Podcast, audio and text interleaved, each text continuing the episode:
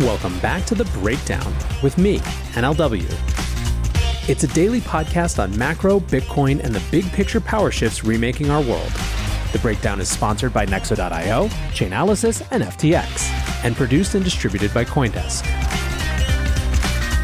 What's going on, guys? It is Saturday, July 9th, and that means it's time for the weekly recap. A quick note before we dive in there are two ways to listen to the Breakdown podcast. You can hear it on the Coindesk Podcast Network, which comes out every day in the afternoon and features the breakdown alongside other great Coindesk shows. Or if you just want to hear the breakdown only feed, that comes out a little later in the evening. Wherever you're listening, if you would be so kind as to leave a rating or a review, it makes a huge difference and I really appreciate it. Lastly, a disclosure as always in addition to them being a sponsor of the show, I also work with FTX. Now, today we are doing something a little bit different. We are talking about the volatility and upheaval in UK politics, but specifically, of course, what it might mean for the crypto community in that country.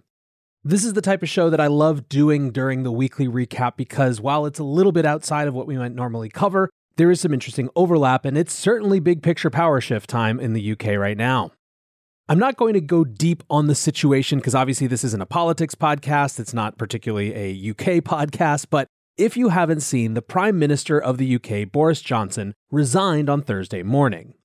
This is coming after months of building criticism and scandal around everything from economic policy, COVID policy, national health systems, ministerial conduct, and more.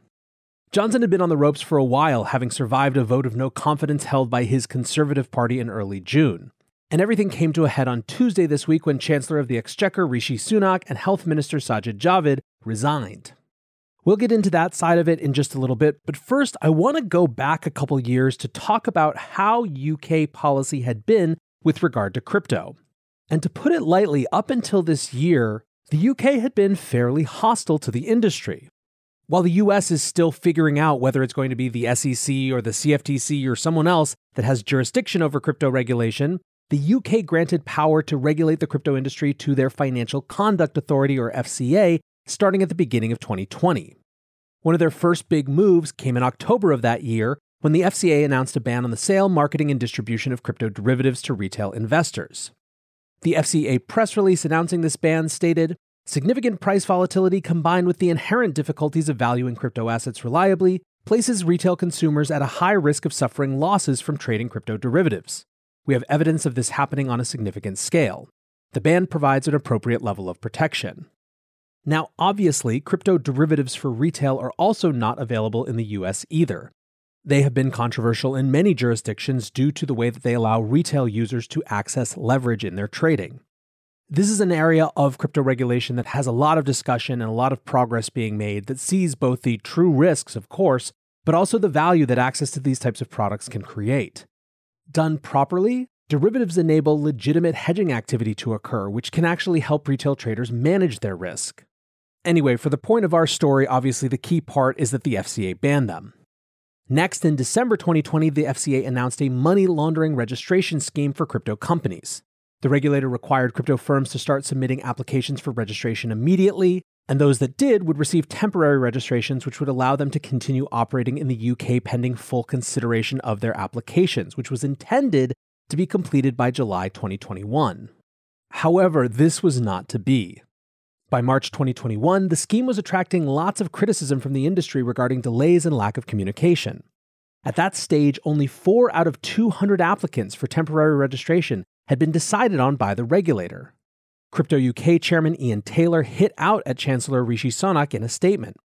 He requested Sunak's intervention in the delays, stating that the UK is, quote, missing out on a major opportunity as crypto companies trying to sign up under the new regulatory regime experience an arduous process, with most of the group's members having received little or no response from the FCA. For some, more than eight months have elapsed without a single response from the regulator, Taylor said. These delays ended up prompting the FCA to extend the temporary registration period until March of this year, 2022. However, the regulator also noted that a quote significantly high number of crypto firms were failing to meet their standards on anti money laundering protections. In March of this year, the FCA finalized the registration process, leaving the temporary registration status active for only a small handful of firms whose applications were progressing. Out of the nearly 200 applicants, only 34 were approved to be fully registered, with a further five firms remaining on the temporary registry pending a final decision. And by the way, some of those five were really big firms in the country. These weren't just sort of fly by night crypto operations. As all of this was happening, the FCA had also gone after Binance specifically. In June of 21, they refused registration to the crypto exchange and announced that Binance, quote, is not permitted to undertake any regulated activity in the UK. Now, there was a whole set of back and forth, but again, for our purposes, the key thing here is that the FCA explicitly went after Binance. Last note on where things stood in 2021. In the later part of that year, the UK Advertising Standards Authority cracked down on crypto advertisements and even banned a number of them. These advertisements were all over the London subway and bus networks, and the regulator criticized them for failing to properly warn about the risks of crypto investing, as well as often being misleading in nature. One of the things that they didn't like was companies highlighting Bitcoin gains over the last decade. In times like these, security of your assets should be your number one priority. If you want to offset risk as much as possible and still stay in crypto, you need a trusted partner by your side. Nexo is a security first company that manages risk by relying on mechanisms such as over collateralization, real time auditing, and insurance on custodial assets. Learn more about Nexo's reliable business model and start your crypto journey at nexo.io. That's nexo.io. Eager to make more informed decisions around crypto? Chainalysis is here to help. Chainalysis demystifies cryptocurrency by providing industry leading compliance, market intelligence, and investigations support for all crypto assets. For organizations like Gemini, Crypto.com, and BlockFi, Gain unparalleled visibility and maximize your potential with the leading blockchain data platform by visiting us now at chainalysis.com slash Coindesk. The breakdown is sponsored by FTX US. FTX US is the safe, regulated way to buy and sell Bitcoin and other digital assets with up to 85% lower fees than competitors. There are no fixed minimum fees, no ACH transaction fees, and no withdrawal fees one of the largest exchanges in the US. FTX US is also the only leading exchange that supports both Ethereum and Solana NFTs. When you trade NFTs on FTX, you pay no gas fees. Download the FTX app today and use referral code BREAKDOWN to support the show.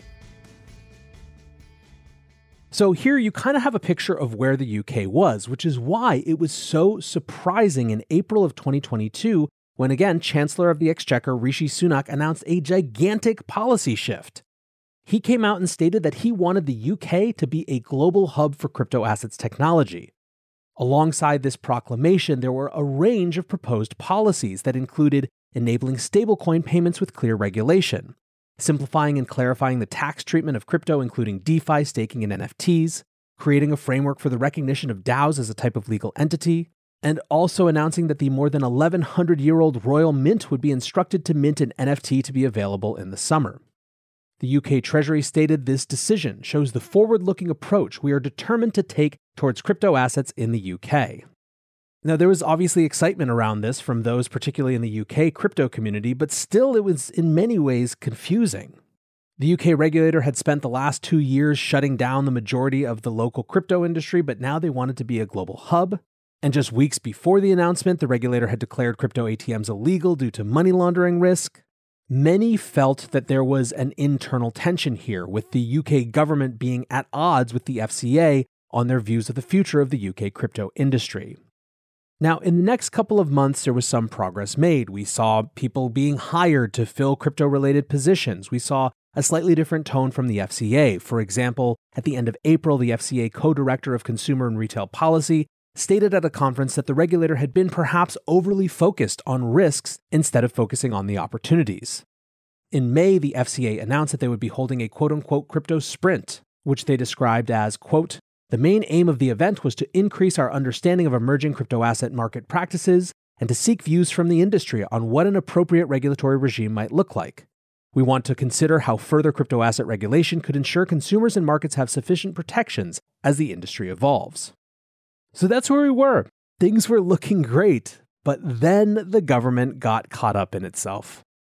The list of scandals has just been insane. We're talking ministers ignoring COVID lockdown rules, formal investigations of improper financing for the refurbishment of the prime minister's official flat, a formal investigation into Boris Johnson's reporting of travel expenses, a minister found to be committing, quote, egregious case of paid advocacy while engaging with lobbyists, drunken Christmas parties, drunken lockdown parties, more and more and more.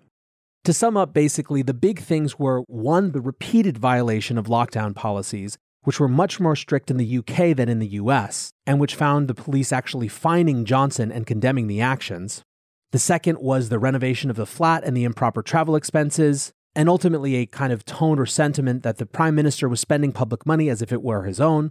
And then on top of all of this, just general economic turmoil, which is obviously going on everywhere, but is particularly acute in the UK, the UK saw 9.1% inflation in May, which is its highest level in 40 years. Food inflation is forecast to rise to 15% over the summer, and the pound is down 10% year to date. All of this scandal and animosity came to a head on Tuesday when Chancellor Rishi Sunak, again from our story, and the health minister resigned. The specific catalyst of this resignation was to be a protest over the appointment of an MP to cabinet who had an outstanding sexual assault allegation hanging over him. On Wednesday, Boris Johnson stood defiant against these resignations, asserting that his 2019 election win gave him a quote, colossal mandate from voters. However, by Thursday morning, over 50 members of the Johnson government had resigned, forcing him to face the obvious and announce his resignation of the prime ministership. He did not apologize for his behavior, instead, blaming the politics of his party. Quote, When the herd moves, it moves, and my friends in politics, no one is remotely indispensable. So, anyways, to the crypto implications. As you might imagine, the resignation of Rishi Sunak as Chancellor puts on hold the plans to reimagine the UK as a crypto hub. Sunak was the driving force behind the initiative and the primary force behind the change of direction at the FCA. He has acknowledged that this may be his last ministerial job. What's more, while the government is in caretaker mode, the convention is that policy agendas will not be put forward. And even if legislation is proposed, there is no quorum of MPs to vote on anything as nuanced and controversial as a crypto regulation bill. What's more, there is an open possibility that Parliament will be dissolved and a vote held. So, TLDR, it appears for now that crypto regulation is on hold at the legislative level. That means it will be on the FCA to regulate the industry as it sees fit without significant input from the government. Just days before the crisis, we got updates on the new hiring of the FCA crypto division. They've so far hired almost 500 new staff as part of a three year strategy to restructure and bulk out the agency across all divisions. Among these new hires are six directors, including Matthew Long, who's being hired as the Director of Payments and Digital Assets and being transferred over from the National Crime Agency, where he was previously a director of the National Economic Crime Command. Karen Baxter is another leadership hire due to start in September, taking the role as a Director of Strategy, Policy, International, and Intelligence, and again comes from a similar background, formerly a commander and national coordinator for economic crime with the City of London Police. Now, of course, we would expect a financial services regulator to have a strong law enforcement arm, but given the fact that these folks are moving into such broad positions, it kind of does beg the question about whether the FCA is still looking to this idea of the crypto hub, or whether it really just wants to focus on enforcement and crime. Stack on top of this that we are not in a buoyant bull market anymore. There is more negative public sentiment around the industry, and so it seems for now that any sort of big and bold pro crypto platform is likely not going to emerge. But at the end of the day, we'll have to wait and see. Clearly, when it comes to something as momentous as the Prime Minister resigning, crypto is not the first, second, or even third concern for most folks. But I still do hope for those in the UK crypto community who are excited about these shifts in tone that there's been enough progress made, enough dialogue opened with the FCA or whoever else is regulating crypto in the country, that things don't revert back entirely to where they might have been before. And even if that's not the case, well, it's Saturday, so I hope you're having a great weekend at least. I want to say thanks again to my sponsors, Nexo.io, Chainalysis, and FTX, and thanks to you guys for listening. Until tomorrow, be safe and take care of each other. Peace